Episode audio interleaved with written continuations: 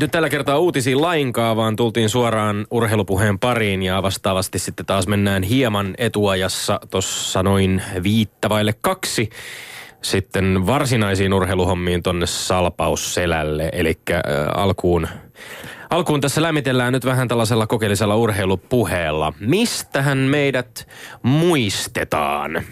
Tällainen kysymys on tullut mieleen tänään. Kovasti on puhuttu tänään pitkin uutisia ja sosiaalista mediaa Kimmo Timosesta, miehestä, joka monen mielestä ei Suomessa ole saanut uransa päätteeksi osakseen samanlaista arvostusta ja huomiota kuin vaikkapa Teemu Selänne tai Saku Koivu, joita on linnanjuhliin kärrätty ja hallien kattoon nosteltu.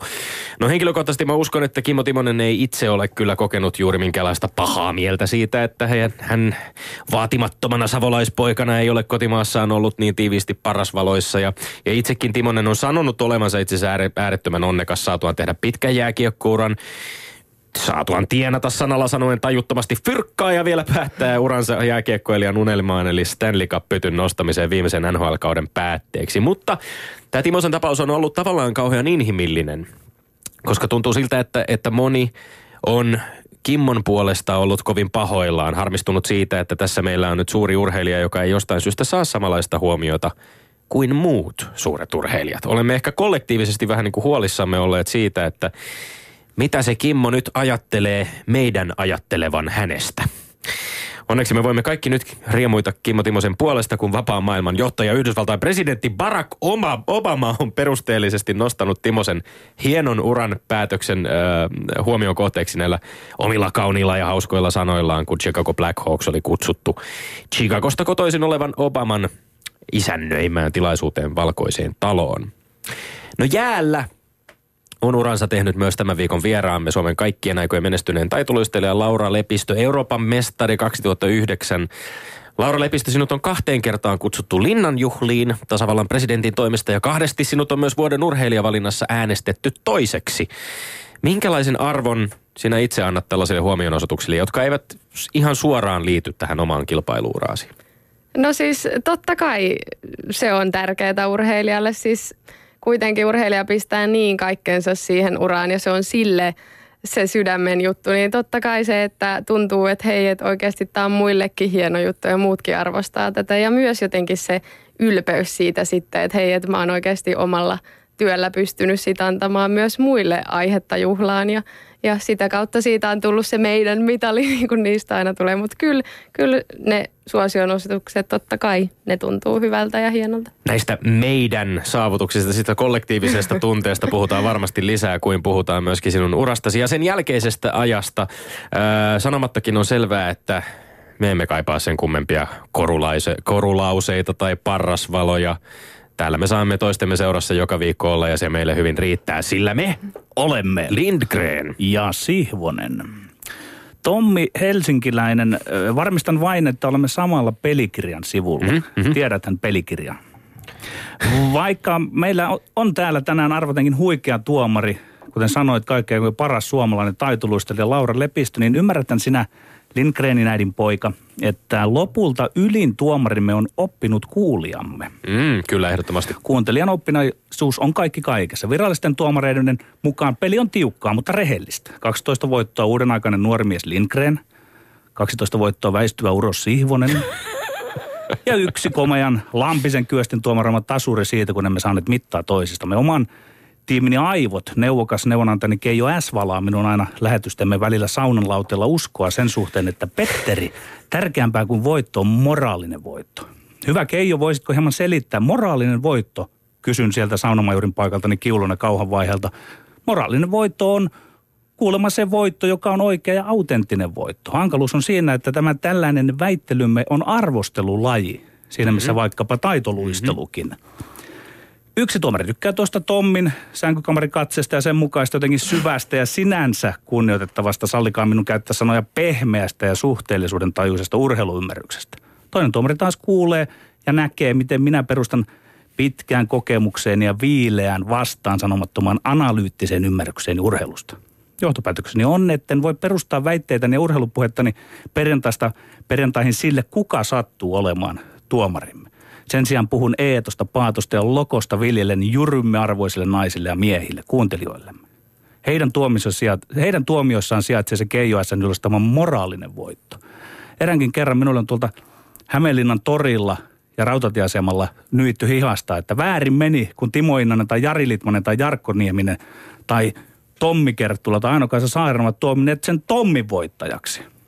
Hämeenlinnassa ja siitä... Hyvin sä muistat nämä nimet. No joo, tappiot Hämeenlinnassa ja siitä pohjoisen minua ymmärretään.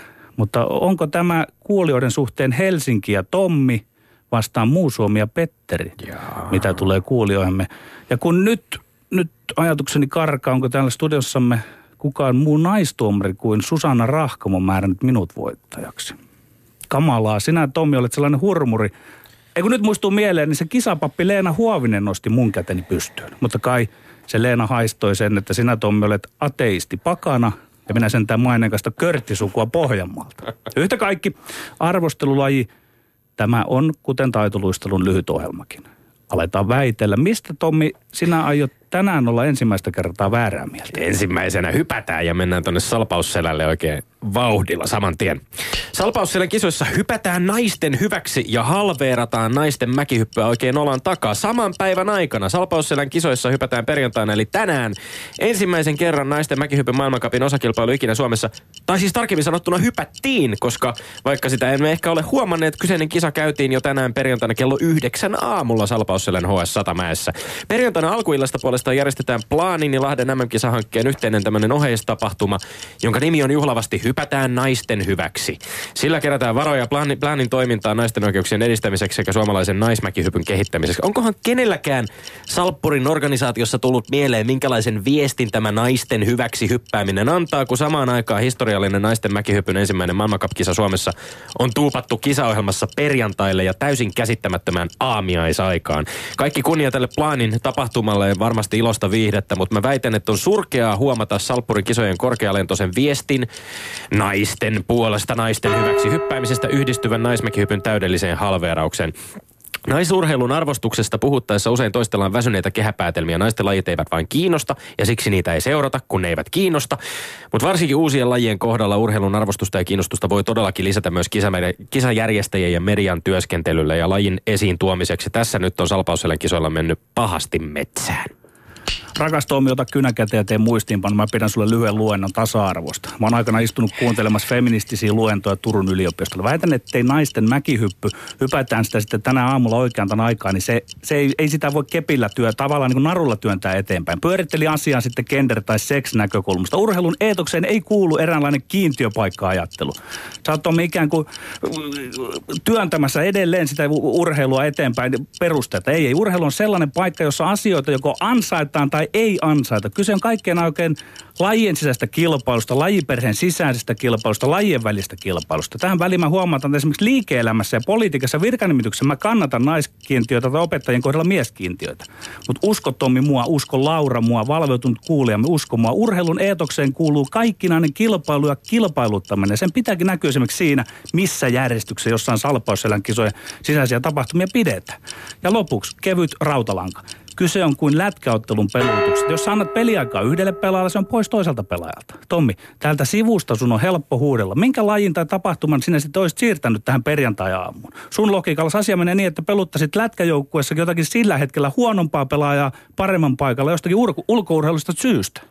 Mä en allekirjoita sitä, etteikö välttämättä olisi kalenterista löytynyt viikonlopun ajalta toista kellonaikaa. Se, tämä sun lyhyt esitelmä tasavertaisuudesta tai kiintiöpaikka-ajattelun vastustamisesta. Siis sä olet sitä mieltä ehdottomasti, että mitään parempaa paikkaa kuin perjantai-aamuna kello yhdeksän aamulla ei ole voinut löytyä. Ja pa, tässä ei, ei tässä nyt ihan ole tosta kysymys. Tässä, ei ole kysymys tässä siitä. Pelkästään, niin. Tässä ei ole pelkästään nyt kyse siitä, että mihin aikaan siellä on kilpailtu, vaan nimenomaan siitä, että millä tavalla tätä koko tapahtumaa, koko Salpausselän kisoja tänä viikonloppuna on markkinoitu. On nostettu voimallisesti esiin, että tänään hypätään naisten hyväksi ja halutaan nimenomaan niin, niin, antaa onko, onko huomiota niin, mäkihypyn ensimmäiselle maailmankapkisalle niin. Suomessa. Tämä markkinointi on mennyt ihan metsään, jos hypätään naisten hyväksi ja samaan aikaan Julia Kykkänen on tässä, tässä tota, täällä ra- samalla radioasemalla vieraillessaan, niin suoraan sanottuna ollut hieman harmissaan itsekin siitä, että, että tällainen tavallaan niin kuin ristiriitainen viesti, että me halutaan nostaa naismäkihyppyä. Meillä on ensimmäinen maailmankapkisa Suomessa, hypätään naisten hyväksi ja samaan aikaan kisa tapahtuu joskus aamulla, jossa kukaan ei edestä huomaa. Tommi, sä olit nyt yritetty tuommoista ansaa. Nyt sä käännätkin sen siihen sitten, että se markkinointi on mennyt pieleen. Ei, ei, ei, ei, se on, sekö on sun koko pointti. Koko pointti, Vai nimenomaan. Minähän väitin Mut- no nimenomaan, okei, onko sen sun- kenelläkään niin, kisojen organisaatiossa tullut vie, mieleen, minkälaisen viestin tämä antaa. Niin, mutta isompi asia on se, että,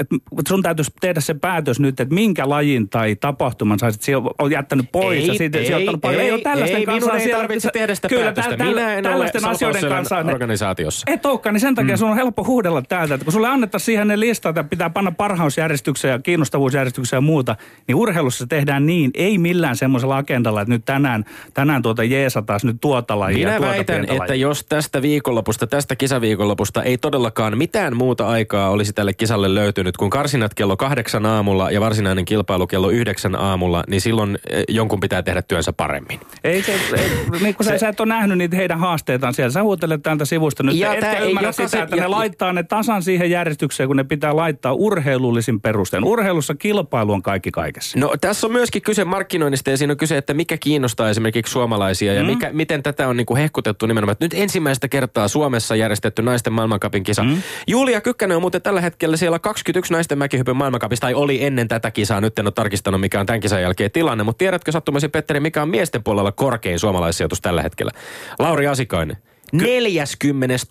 Sä, sä kysyt Toisin- ja vastaat toisin- itse ja toisin viet tämän keskustelun nyt ihan väärillä laiteilla. No en vie, nyt- en vie. Mä- tässä tässä nyt- kyse, haluan, kyse ei ole pelkästään niin. tasa-arvokysymyksestä, vaan siis Suomen salpaussilla kisat ei ainoastaan lätki märkää rättiä koko naismäkihypyn naamalle, vaan myös Suomen tämän hetken ylivoimaisesti parhaan mäkihyppäjän hyppylaseille. Ei, ei, mä, mä oon onneksi nyt tästä jyrkästi mieltä. Jätetään sitten tuomarin arviot. Jätetään, mennään eteenpäin. Joo, mä, mä väitän, että alkuviikosta nähty Messian suorasinnuolema rangaistuspotki oli- hieno ja huikea juttu. Mä viittaan blogiin, niin Barcelonan peli on kaunista katsottavaa, tiki takaa, pallo kulkee jalasti alkaa, lyhyt syöttöpeli käy. Ja jos jääkiekkoilu vertaa Parkan pausa on aivan kuin päättymätöntä, ihanaa loputonta lätkän viivelähtöä. Barcelonan peli tavallaan juuret, ne johtavat Hollantia sen totaalisen jalkapalloon. Juhan Greifin. On itselleni ymmärtää, että Messin ja suorasin nuolema erikoinen rangaistuspotkumaali on jonkinlainen kunniaosoitus juurikin Greifille. Näittekö maalin? Siinä oli jotain urheilemisen iloa parhaimmin. Olen tarkalla pallopelisillä seurannut Messiä erityisesti. Mä ihmettelin, kun välittömästi kun hänet oli kaadettu, sieltä tuli semmoinen poikamaisen veijerimainen ilme kasvoille. Hän katsoi sieltä kuul- rangaistusalueen kulmasta, että mitähän nytkö se hetki koittaa. Syrjäkareen sieltä viekastellen katteli tuomaria. Ja sitten pieni siirto rankkarista oikealle sivuun ja suorasille hups, hattutemppu. Ja laskinko oikein, että samalla Messi jätti siinä epäitsekkäästi tekemättä kolmannen sadannen sarjapelimaansa Parsalle. Epäilen, ettei kilpailevan seuran saman tason vastaava tähtipelä CR olisi tehnyt samoin. Jotakin ylimaalista siinä on, kun Messi, Suarez, käsittämättömässä virassa oleva Neymar ja Iniesta ja kumppanit kokoontuvat veljellisesti juhlimaan jokaista Barcelonan tekemää maalia. Siinä kaulaillaan, jopa pussaillaan. Kaikesta paistaa esiin, että ylinnä on tikitaka.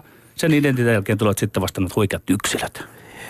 Tämän herkän pienoisesseen jälkeen ja välissä itse asiassa, ennen kuin esitä vasta-argumentti, niin selvennykseksi vielä sekä tuomarille että, että meidän kuuntelijoillemme. Eli kyse on nyt siis lyhyenä annetusta rangaistuspotkusta, jonka, jonka Messi syötti ja Suores pisti pallon reppuun. Ja tätähän näkee äärimmäisen harvoin jalkapallossa, eli tästä on nyt kuohuttu jalkapallon No, maailmassa anna kovasti. tulla, anna tulla. Täältä tulee.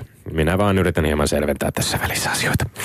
Sä väität siis, että ennen kaikkea tässä pilkussa korostuu ilo ja veljeys ja Joo. pelitavallinen identiteetti, jota Messi, Neymar, Suarez edustavat, eikä missään nimessä esimerkiksi liiallisuuksiin menevä kikkailu tai hassuttelu vastustajan kustannuksella.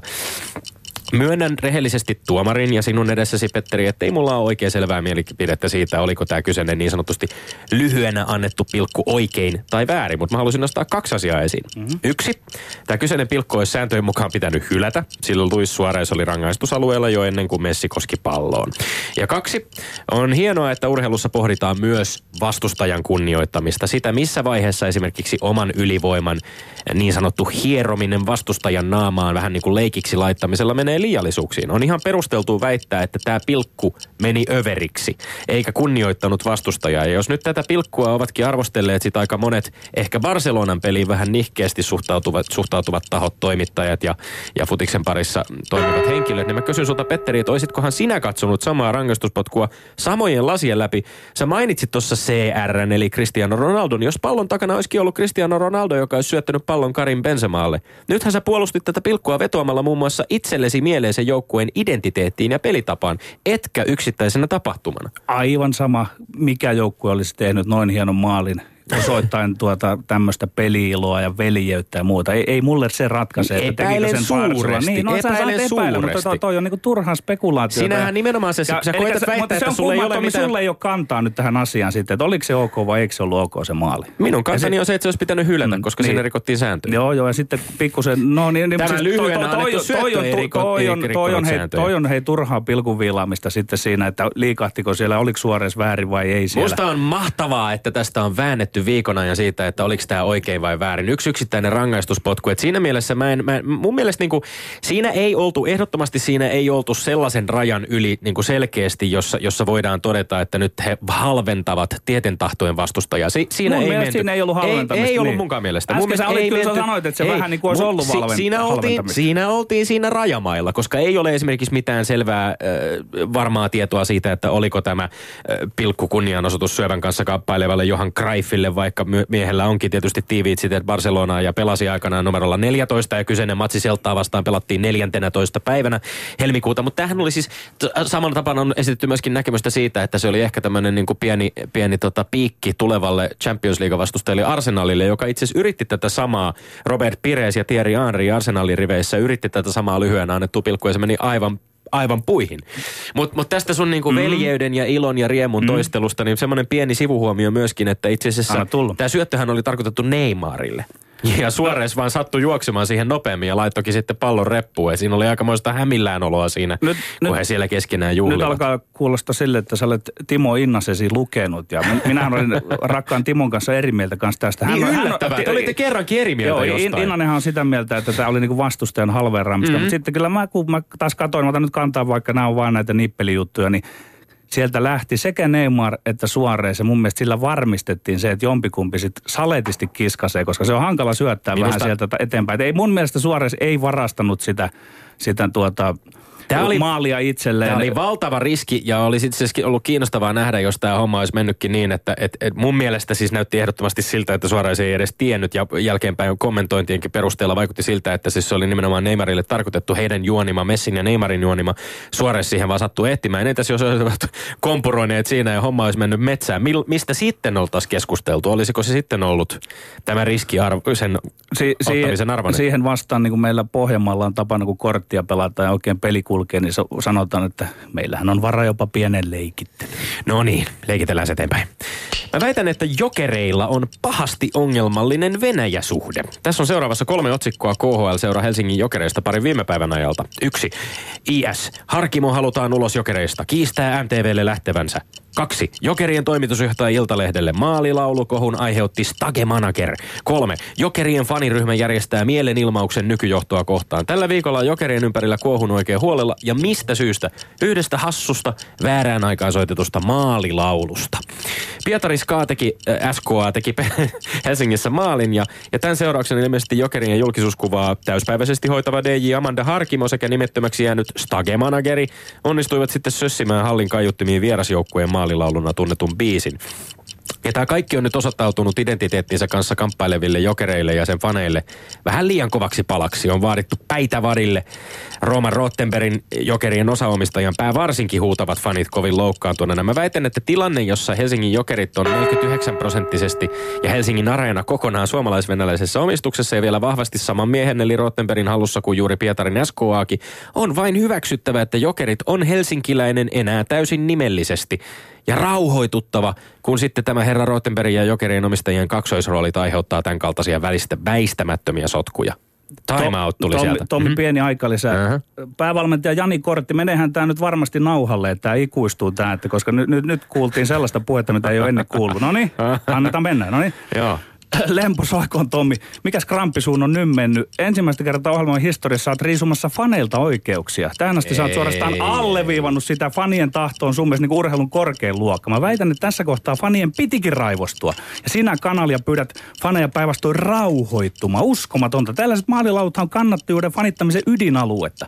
Fanien osaan ei kuulu päättää pelaajista, ei valmentajista, ei niiden potkuista. Ja kuten Juhani Tamminen osuvasti tuossa kulmamiehen paikalla viime perjantaina sanoi, pelaajat ja valmentajat eivät pelaa pelaa ja valmenna peliä faneille, vaan itselleen. Mutta jokiroti ja raja pitää olla erilainen fanien oma universumi, jossa heidän tunteellinen symbolinen kannattajuutensa toteutuu. Sitä nyt mentiin hieman raiskaamaan tuossa. Ja olihan mm-hmm. se megalomaaninen moka jokerilta soittaa Skaan maalilaulu. Se oli pyhäin häväistys. Ja sitten se on aivan eri asia, mitä, mistä tuo tuollainen kertoo kertoohan se kaikkinen siitä, miten paradoksaalisessa asemassa jokerit on suhteessa KHL. Mm-hmm. Mutta mun mielestä se on eri keskustelu. Nyt jos ymmärsin, niin väitteesi ytimessä oli Tommi nimenomaan tämä maalilaulu. Joo. Vai? Joo. Niin, no siis kaksi pääpointtia. Yksi, tämä kohu on täysin naurettava ja mittasuhteet on lähtenyt käsistä. Ja mä väitän, että osasyy tähän on juuri se jokerien ja meidän suomalaisten vaikea suhde itänaapurimme. Koska tässä sopassa on tämä vastapuoli, puhutaan tällaisin kauheista, kauhea, pyhäin häväistys. Puhutaan tällaisin sanoin, joita tuskin käytettäisiin, jos kyse olisi vaikkapa nyt HPK ja Helsingin IFK välisestä ottelusta. Että puhuttaisiin kauheasta pyhäin häväistyksestä, kun lähti väärä biisi soimaan väärällä hetkellä jäähallissa. Tässä sopassa on vastapuoli ja, ja tämä vihollinen venäläinen, jopa oman joukkueen omistajiin soluttautunut veli venäläinen tai veli venäläissuomalainen, niin silloin onkin yhtäkkiä syytä olla ihan kauhuissaan. Ja kaksi, Jokerit on suomalais-venäläinen seura, joka pelaa kansainvälisessä käytännössä venäläisessä kiekkoliigassa, venäläisomisteisessa hallissa. Tämä on se nykypäivän urheilukapitalistinen todellisuus, johon tämä seura on halunnut heittäytyä deal with it, eli eläkää sen kanssa. niin, eli, ja en tä- minä mitään oikeuksia ole faneilta ja, ja, ja, ja tähän on tultu, että fanien pitää vain purematta niellä tuo koko Ei, kokonaisuus. totta kai, fanithan saa osoittaa mieltä. Mä ehkä enemmänkin kritiikki tässä, me, että miten iso numero tästä no, on tehty. nyt jotenkin linjaa. Eli, eli fanit olikin, fanien ei tarvitse rauhoittua. Kenen pitää rauhoittua? Mun mielestä siis koko, koko median ja kyllä mun mielestä fanienkin kannattaisi vaan niellä se tilanne, mikä, niinku, mies mikä on itse on. siinä aivan tuota ei, niinku mist, soitimella. Mistä he, ovat, mistä he ovat niin raivoissaan? Miettiä, miksi no he ovat niin sinä niin olet nyt noin raivoissasi? En minä ole raivoissa. Olet, olet. Silmät, silmät tulee ihan päästä ulos tällä hetkellä. Mä oon raivoissani yleensä siitä, että sä käyt päälle ja mun pitää käydä päälle vastaan, vastaan tästä verkon yli tulla yrittää niin, iskeä niin, vastapallo. Niin, et, Silloin et, vähän silmät pullistuu päässä, Petteri Sihvonen. Ei tästä tarvii mitenkään henkilökohtaisuuksiin mennä, hei. Yle puheessa Lindgren ja Sihvonen. me, me olemme joskus toisinaan saaneet kuulla meidän vierailta, jotka tulee tänne paikan päälle. Ja vielä sitten ohjelman jälkeen, kun me heitä täällä hyvästellään ja päästetään heidät menemään, niin semmoisia kommentteja, että, että nyt te olette vielä ihan väleissä täällä keskenänne. Totta kai me ollaan. Ollaan, ollaan. Asiathan mutta, täällä, mutta jostain asiathan syystä, täällä joo, vaan joo, joo, mutta jostain syystä meillä on molemmille saattaja tosta, että kun mä menen tuonne Pasil, Pasilan rautatieasemalle ja ja sä meet sinne punavuoreen, mihin sä meet aina. Olen, olen kuullut myös sellaisista kuuluis, maailmankuuluisista bändeistä, jotka muun muassa äh, jossain vaiheessa uransa ovat, ovat ö, äh, omilla henkilöautoillaan erikseen matkanneet sinne ö, äh, jonkun festivaalialueen päkkärille ja sitten heillä on erilliset päkkärikopit ollut ja sitten sinne lavalle on noustu yhdessä soittamaan niin sitten menty taas erillisiin päkkärikoppeihin ja omilla autoilla omiin hotellihuoneisiin puhumatta sanaakaan. Me toki olemme hyvää pataa täällä keskenämme ja, ja tässä on nyt monenlaisia ilmeitä saatu nähdä silmät on pullistellut. Meillä on kenelläkin täällä väittelyn eri puolilla ja, ja koko homma on sitten seurannut sivusta päätuomarimme Laura Lepistö, jonka kiitollinen tai epäkiitollinen tehtävä on nyt yrittää purkaa tätä vyyhtiä ja jakaa tästä pisteet tästä kolmen kohdan väittelystä. Mistä haluat lähteä liikkeelle? No varmaan siitä, että kyllä tämä mun mielestä oli ihan, ihan viihdyttävää. Mä kaivoin poppareita esiin ja Snapchattiin kuvailin teidän... Jaa, me olemme Snapchatissakin olleet. Meistä tulee kuuluisi. Kyllä, että tota... Öö, mä en tiedä siis, mä en nyt tiedä miten mä lähtin sitä purkamaan, mutta kyllä tässä niinku semmoinen Mulla tuli semmoinen fiilis, vaikka sä nyt Petteri tässä vähän ehkä yritit johdatella noilla alkusanoilla mua niin kuin ehkä sun puolelle, mutta, mutta mä näin, että sulla on niin kuin enemmän se sellainen fanius ja tiiäks, niin kuin tunne ja sydän ja se passion, mikä niin kuin muakin kanssa säväyttää, että, että sen takia niin kuin sä olit vahvoilla kyllä. Että. No okei. Okay. Mutta sitten mä sanoisin, että Tommin, Tommin niin kuin vahvuudet on sitten siinä semmoisessa selkeämmässä jotenkin argumentoinnissa. Että, että no tuot niinku... se on, kun se on niin paljon älykkäämpi. niin, että tässä on niinku puolensa ja puolensa ja sen takia mä en ihmettele, että olette yleensä ollut aika tasaisia. Käydäänkö me yksitellen nyt kuitenkin nämä vielä ja sitten ne piste, pistejako, että, että tässä on siis suuri jännitys ja meidähän pitää yleensä muun muassa tuolla sosiaalisessa mediassa vaieta tästä lopputuloksesta, koska jotkut kuuntelevat meitä vasta sitten jälkeenpäin areenasta tai podcastina Selvä. ja haluavat säilyttää. Toivottavasti eivät seuraa sinun Snapchattia sitten väärällä hetkellä ja käy ilmi, että kumpi on väittely vienyt, mutta käy vielä näihin yksittäisiin aiheisiin jos, jos sopii. Öö, joo, no tuosta Salppurin kisoista, niin siinä mä pistin, että Tommi voitti. sen takia, koska mä oon itse tosi niin kuin intohimoisesti kyllä vienyt sitä sanomaa myös eteenpäin, miten naisten urheilun arvostusta pitää edelleen nostaa ja, ja tota, sen, takia, sen takia piste selkeästi sulle.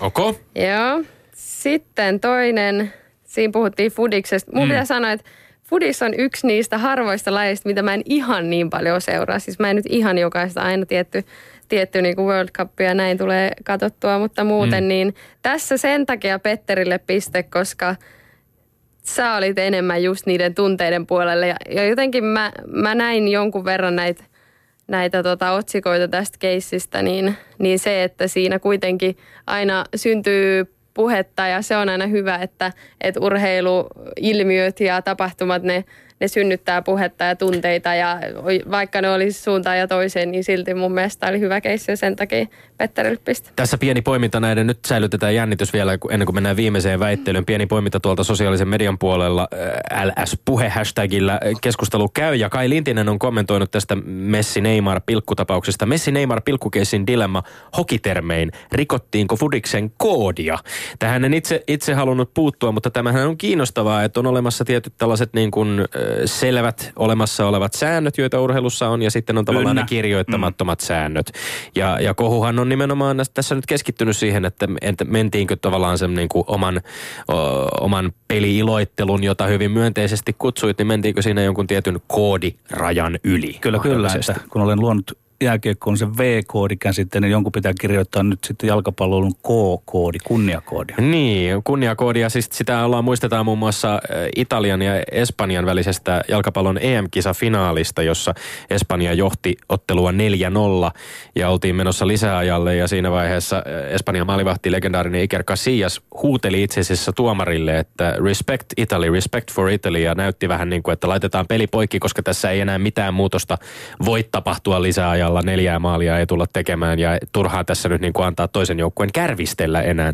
Yhdysvalloissa puhutaan usein esimerkiksi koripallon puolella tällaista running up the score-termistä, jossa joukkue, joka on jo tavallaan murskajohdossa, onko heillä oikeus siinä vaiheessa vielä ihan satalasissa painaa menemään vastustajasta piittaamatta? Niin ja sitten siinä on vielä se puoli asia, että se Pohjois-Amerikassa ajatellaan ilmeisesti myös niin, että tuota, kun se on joskus sattuu sitten omalle kohdalle se, että tulee lunta tupaan ja jäitä porstua, niin sitten uskotaan mm. ja odotetaan, että myös vastustaja Mut, pitää, pidättelee niin, hevosia. Mutta tämä on kiinnostavaa, missä vaiheessa on kyse vastustajan kunnioituksesta ja missä vaiheessa mm. tämmöisestä vähän överiksi menevästä tunteiden huomioimisesta, koska mm. eihän tässä nyt vastustajajoukkue tässäkään tapauksessa Selta viikon leiristä ei ole kuulunut mitään kovinkaan voimakkaita protesteja esimerkiksi Barcelonan tätä pilkkua vastaan tai Barcelonan Barcelona vastaan ylipäänsä. Niin ja mä oon siis sitä mieltä, että totta kai reilu peli on aina se juttu ja etiikka ja tämmöinen pitää olla kunnossa, mutta kyllä sitten niinku pienet ravistelut pitää kuitenkin muistaa, että urheilu on myös viihdettä, mm. tai se on oikeastaan nykyään entistä enemmän sitä viihdettä, niin kyllä siinä pitää vähän niin kuin ravistella välillä, että kyllä, mielenkiinto kyllä. pysyy. No sitten puhuttiin Helsingin jokereista viimeisessä aiheessa ja tämä nyt ratkaisee sitten tämän viikon väittelyn. Ai, ai. Joo, tämä oli nyt mun mielestä nyt. ehkä mulle kaikista epäselvin, että mitä te olitte kumpikaan mieltä, mutta, mutta mä tässäkin näin niin kuin sen, että, että kyllä mäkin jotenkin – mä arvostan urheilussa eniten sitä, että on oikeasti se sydän siellä, saat fani ja sulle merkitsee se, mitä siellä oikeasti tapahtuu. Ja sen takia tästä piste Petterille. Yeah! kyllä. Koska kyllä se merkitsee, mitä siellä on. Ja kyllä, kyllä niillä faneilla on, niin kuin, niillä on tota, kaikki oikeus niin kuin, kuohahtaa ja niin edespäin. Että, että sen takia Petteri vei mun, mun yes. Kenties epäselvästi, kenties epäselvästi viestin, viestin oman argumenttini, kun ei to, toki ollut tarkoitus sanoa, etteikö faneilla olisi oikeutta kuohahtaa. Mutta kättä mm. päälle ja onnittelut voitosta tällä viikolla, Petteri. Mikäs meillä tilanne nyt onkaan sitten? 13-12 taitaa olla mulla ja sitten se Lampisen köpin yksi taso. Joo, joo, tasaisissa, tasaisissa mm. merkeissä mm. edetään edelleen. Kautta on vielä paljon jäljellä. On paljon jäljellä.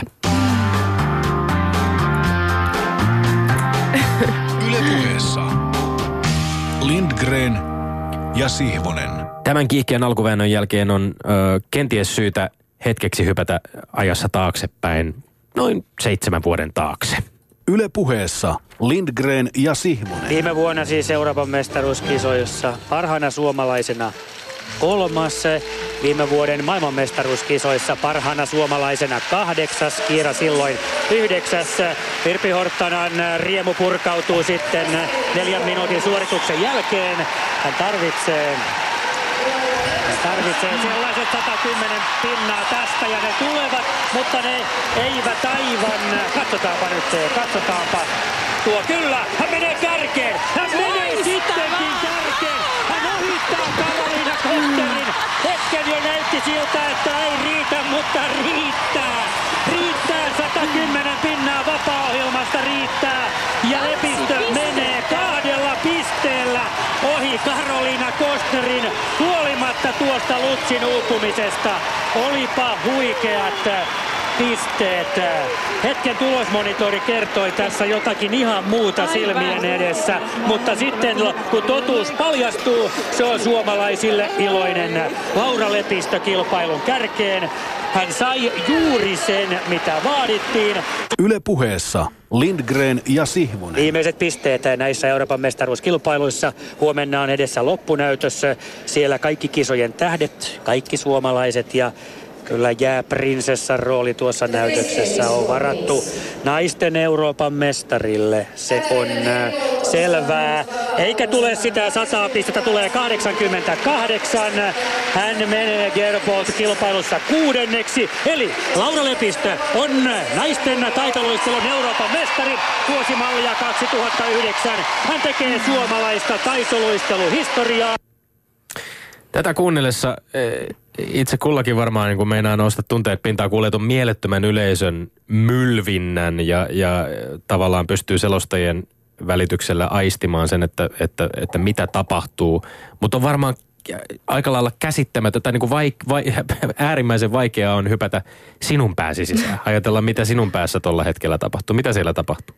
No siis tota on niin outo kuunnella, tiiäks, vaan äänenä, että on mä – Mä itse asiassa, Nurmisen Jere teki tästä vähän niin kuin semmoisen throwbackin tässä mm. muutama viikko sitten ja, ja sen kanssa pitkään juteltiin ja sitä ennen mä olin katsonut tämän videon pitkästä aikaa ja jotenkin olin niin, kuin niin ihana käydä niitä läpi, niitä juttuja. Jerekin halusi niin kuin kysellä kaikkia tiettyjä juttuja, että mitä mä tein siinä päivänä, mitkä fiilikset. Ja tiiäks, kun meni siihen hetkeen niin takaisin, niin, niin se oli kyllä ihan mieletöntä. Siis siitäkin on seitsemän vuotta pyörähtänyt ja ja jotenkin ei niitä nyt joka päivä kuitenkaan käy mielessä enää, että, että tota. Onko ne ensimmäisenä mielessä ne tavallaan sen, sen itse tuon vapaa suoritus, mitä sen aikana tapahtui?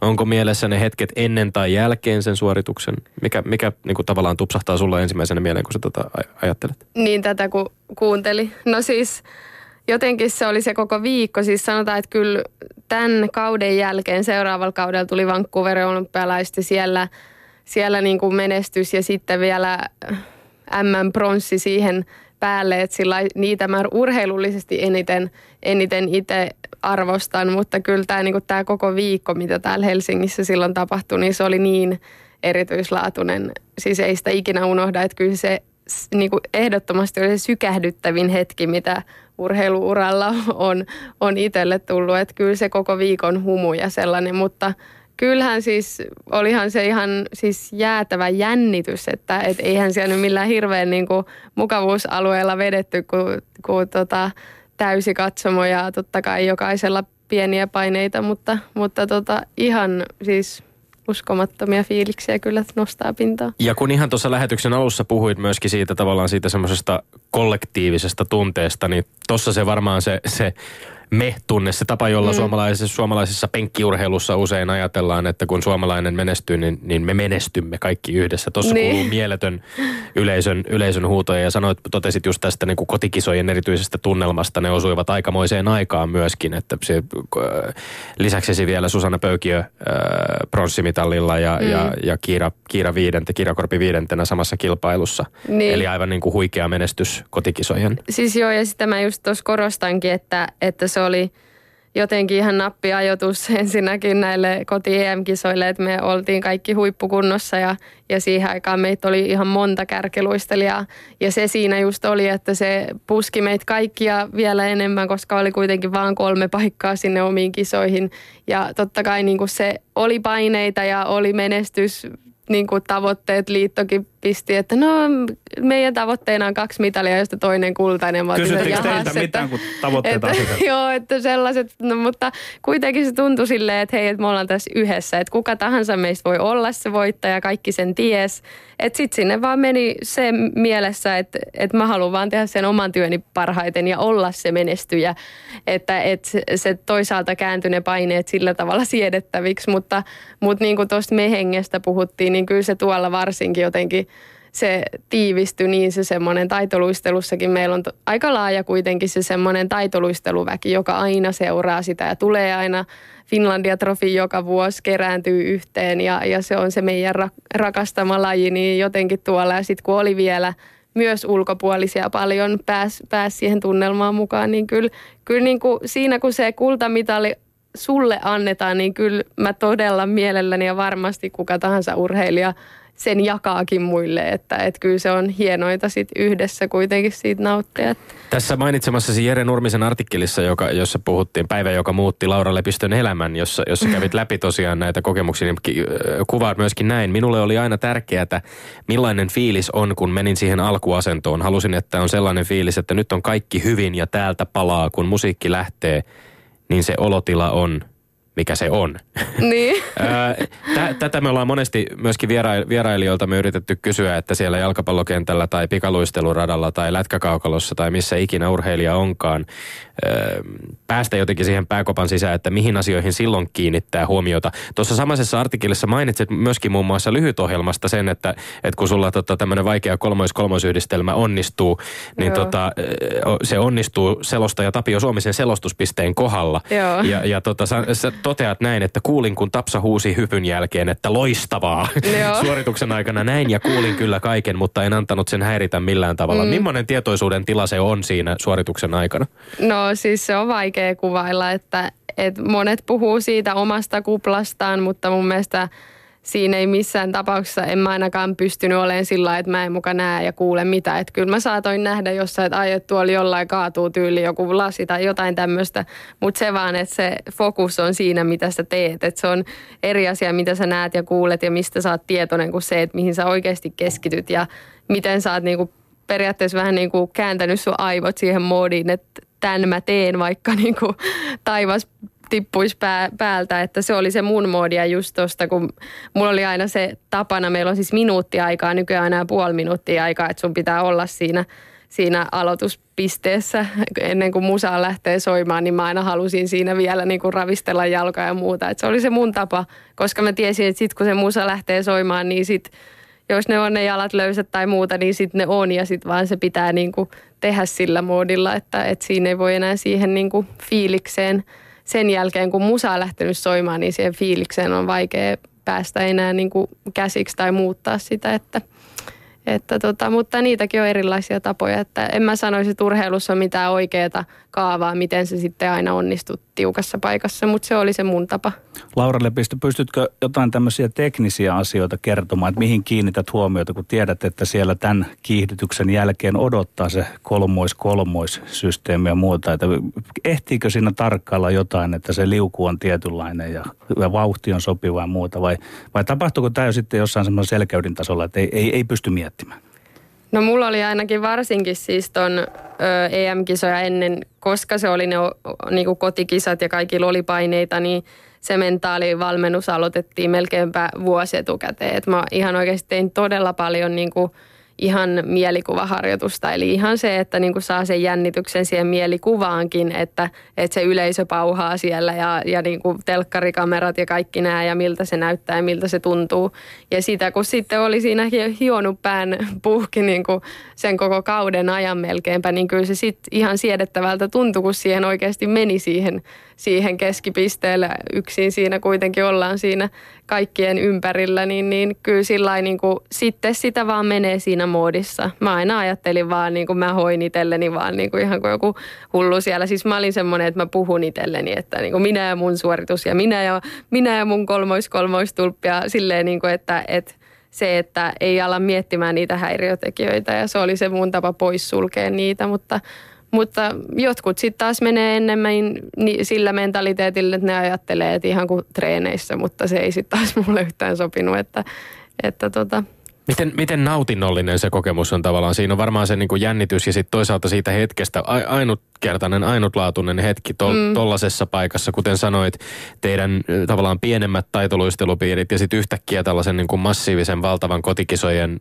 huomion kohteena isot yleisöt, mediahuomio kaikki ja vielä sitten nämä menestyspaineet siinä, siinä mm. keskellä, niin, niin maallikkona sitä helposti ajattelee, että voiko tuollaisessa hetkessä vain kun nauttia siitä, niin. että tämä on nyt siisteintä, mitä saa tehdä oman, oman uran aikana? Ei se todellakaan siinä hetkessä tunnu siltä, että, että tota, itse asiassa mä tein jonkun verran näytöksiä mun kisauran jälkeen ja sitten kun sen jälkeen mut pyydettiin semmoiseen näytöskisaan, että siellä oli sitten sen aikaisia luistelijoita, kenen kanssa mä olin kilpailu, niin sitten kun me mentiin, meillä oli oikein semmoinen kuuden minuutin verryttely siinä niin kuin kisassa, kun se me oltiin että hyi, että ei kyllä yhtään niin kuin, ainakaan sille ikävöi niitä kisahetkiä, että kyllä siinä mennään niin epämukavuusalueella, että siinä sä vaan toivot, että sä niin kuin pystyt luottamaan siihen, että miten, miten hyvin sä oot treenannut ja, ja tota, sillain, että, että tota, siinä pitää oikeastaan ja sillä että eihän se ole ikinä, siis todella harvoin sinne mennään ihan optimaalisessa fiiliksessä, että nyt mm. mulla on just semmoinen olo, kun mä ajattelin, että kun mulla on mun ensimmäisessä olympialaisessa tai jotain, että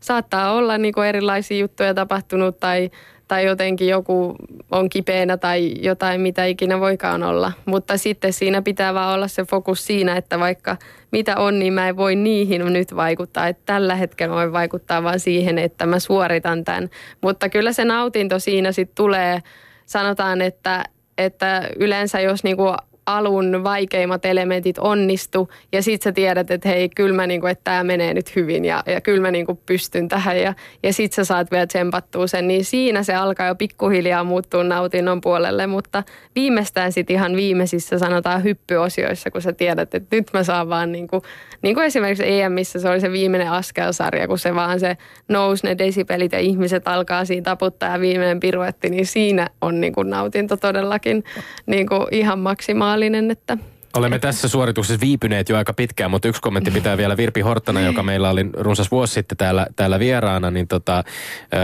ö, totesi myöskin tämän, niin, tämän Laura suorituksen, valmentaja. Laura valmentaja kyllä, totesi tämän suorituksen jälkeisessä haastattelussa, kun hänet kysyttiin kommentteja kisan jälkeen, sanoi, että ties, tiesi, tiesi, että olet hyvässä kunnossa, mutta että taitoluistelu on kuitenkin herkkä laji, ja sitten kommentoi tätä epäonnistunutta ykseis lutsiksi jäänyttä Joo, hyppyä. joo. Ja, ja tota, hänen sanansa siinä olivat, vitsi, mitä se Hannaa oli ollut se reaktio, kun oli seurannut sitten siellä la, laidalta. Mm. Ota vielä tämä yksi, yksi epäonnistunut. Sä Niin. puhuit tästä, niin kuin, että miten ne askelsarjat lopussa ja miten se Niin. fiilis nousi ja siinä kohtaa. Mutta sä olit joutunut vähän niin kuin kokoamaan varmaan itseäsi siinä tämän, tämän, tämän lutsin jälkeen. No siis se oli just se lutsi, oli semmoinen mun kaikista, mulle vaikein. Ja sitten se siinä popahti semmoiseksi ykköseksi, eli me sanotaan ilmapalloksi, niin, niin kyllä siinä niinku semmoista ärräpäät oli siellä, mitä hemmettiä mä nyt teen, mutta sitten sen jälkeen, kun mä olin sillä, että nyt, että niinku, nyt ollaan veitsikurkulla, että tämä koko loppuohjelma pitää mennä niinku täysin puhtaaksi, eikä niinku anneta enää mitään periksi. Et sanotaan, että siinä kohtaa ärräpäät kävi mielessä, mutta sen jälkeen sit oli niin, kuin niin tyytyväinen siihen kuitenkin lopputulokseen sen takia, että et pysty vetämään sen veitsikurkulla sen koko loppuohjelman sit täydellisesti läpi, että, että tota, keskellä suoritusta tuli, että ei mitä tässä tapahtuu, mutta sitten loppujen lopuksi kuitenkin oli niin kuin erittäin tyytyväinen siihen. Yle puheessa Lindgren ja Sihvonen. Äsken puhuttiin siitä kilpailusuorituksesta, mutta mennään vähän sinne taustalle. Me tiedetään, että taitoluistelu vaatii hirmuisen määrän harjoittelua. Kerro vähän siitä harjoittelemista, siitä kun homma oli hurjimmillaan esimerkiksi määrän ja laadun suhteen sinun osalta. Kerro jostain vaikka viikko ohjelmasi. Hmm. No se on semmoista, sanotaan elämäni murmelina, että aamulla heräsin ja söin aamupalaa ja lähdin aamutreeneihin ja meillä oli aina tunnin jää aamulla ja sitä ennen tietty parikymmentä minsaa ehkä semmoista verryttely, verryttelytreeniä ja sitten siitä lähdin, mäkin opiskelin, sitten otin vähän jotain kursseja ja aina päivällä halusi tehdä jotain muuta ja sitten iltapäivästä neljä aikaa olin sitten taas hallilla ja seiskan puoli aikaa ehkä. Minkä ikäisestä kotiin. tällaista rallia asti? Öö, No kyllä siinä yläasteikäisenä voisi sanoa, että tuli jo ne aamujäät sillain, että, että pyrki mennä aina kaksi kertaa viikossa ja sitten kun lukio alkoi, niin sitten oli kolme kertaa viikossa aina aamutreenit ja sitten tietty aina, aina iltapäivällä, mutta yksi vapaa päivä sitten. Että, mutta siis sanotaan, että kyllä niinku se yksi vapaa päivä viikossa, että muuten sitten treenattiin, niin kyllä se alkoi jo siinä varmaan kuuden, seitsemän vanhana. Että. Niin tässä Virpi Horttanan käydessä vierailu, vieraillessa täällä, niin puhuttiin myöskin siitä, että miten hän oli jo ensimmäisenä bongannut sinut neljävuotiaana. Mm. Ja, ja nähnyt, että on jotain erityistä lahjakkuutta. Tämä kuulostaa maallikon korviin aika hurjalta, että niin kuin nelivuotiasta Ei pystytään se ole hurja. näkemään. Ei. Mi, onko, mitkä on ne sellaiset erityisominaisuudet, jos sun itseäsi pitäisi nyt arvioida, se on tietysti aina vähän vaikeaa, mutta että mikä, mm. mikä oli se, mikä teki sinusta erityisen hyvän taitoluistelijan? Mitkä oli ne lahjakkuudet ja mitkä toisaalta sellaisia ominaisuuksia, jotka sitten äh, edesauttoivat sitä, että tällainen päiväni murmelina tyyppinen mm. varmaan aika monotoniseksi ja, ja, ja jotenkin puuduttavaksikin käyvä äh, tasainen mm. rytmi, jossa joudutaan, harjoitellaan hirveän paljon ja tehdään, toistetaan, toistetaan, toistetaan samaa asiaa. Mm. Miksi sinä olit siinä hyvä?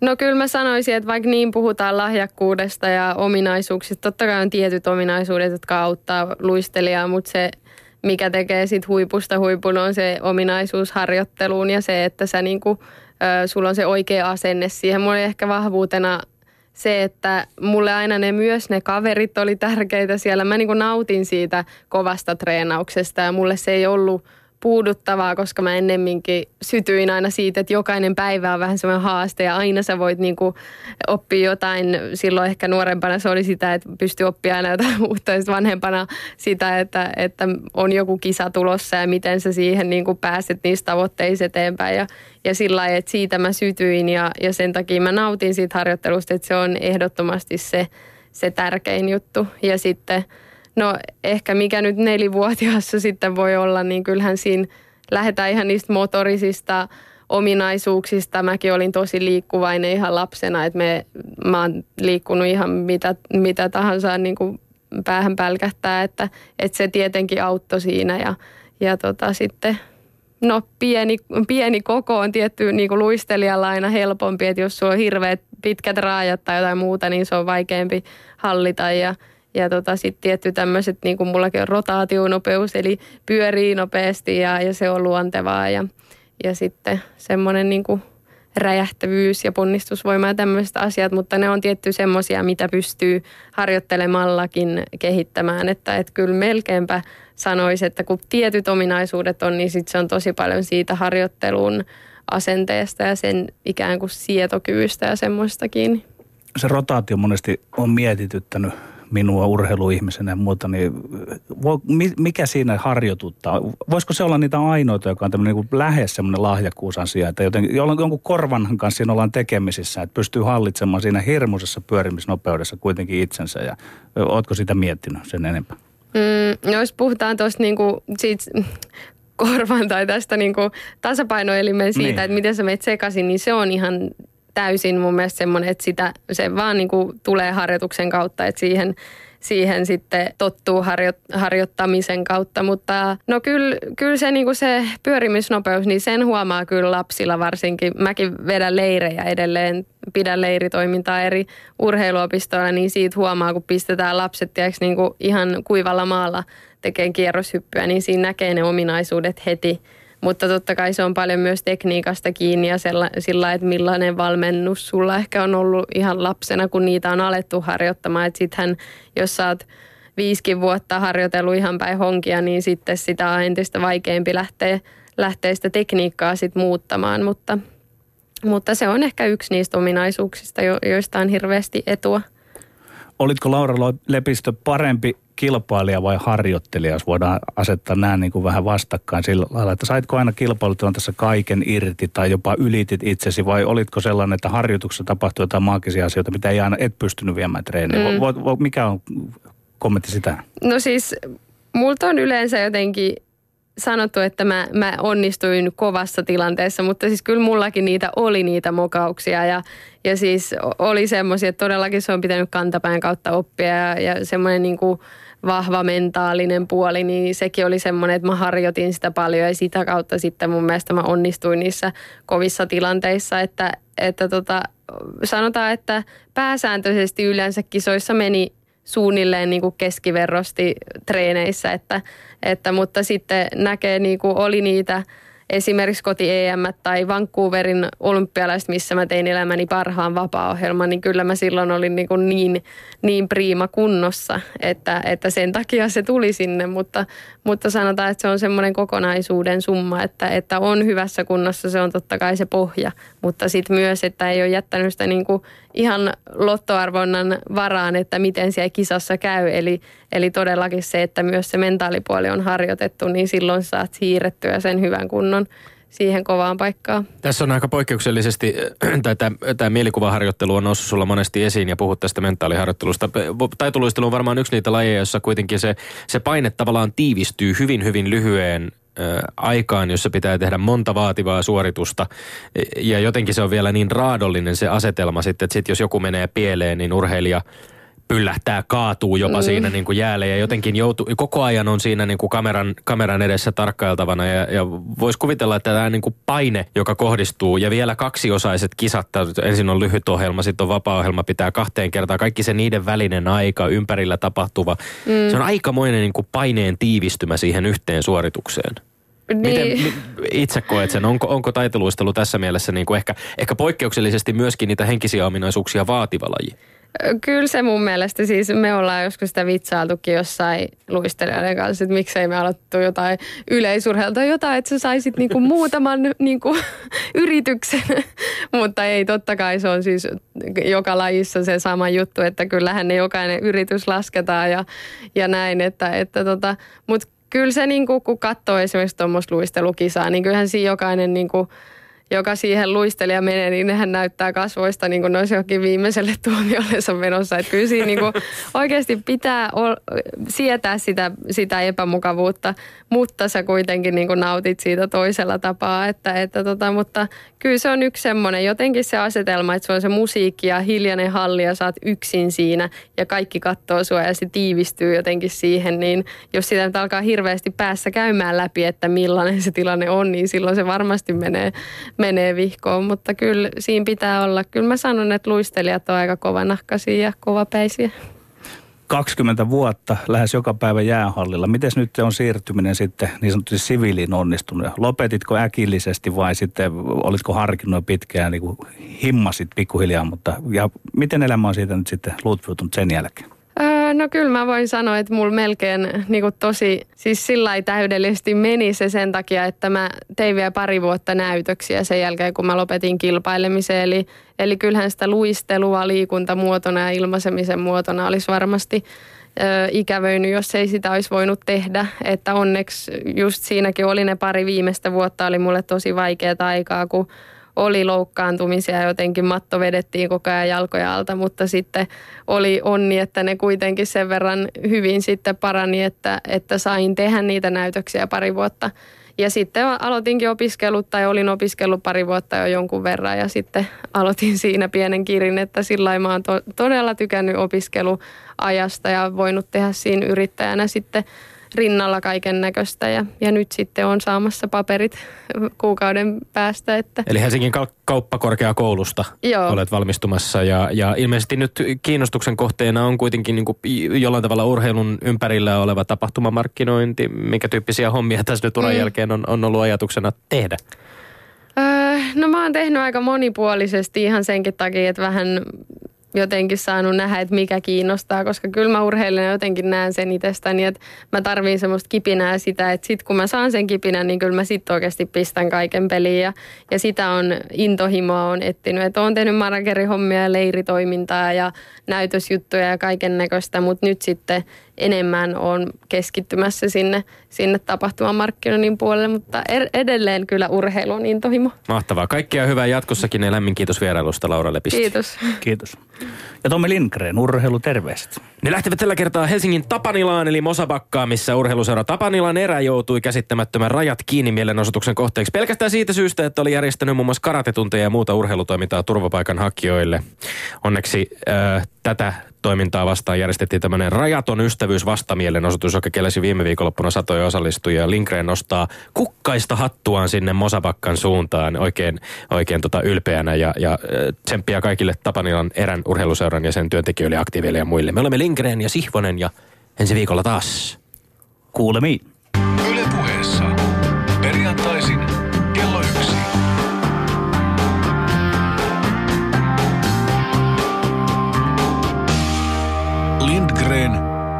Ja Sihvonen.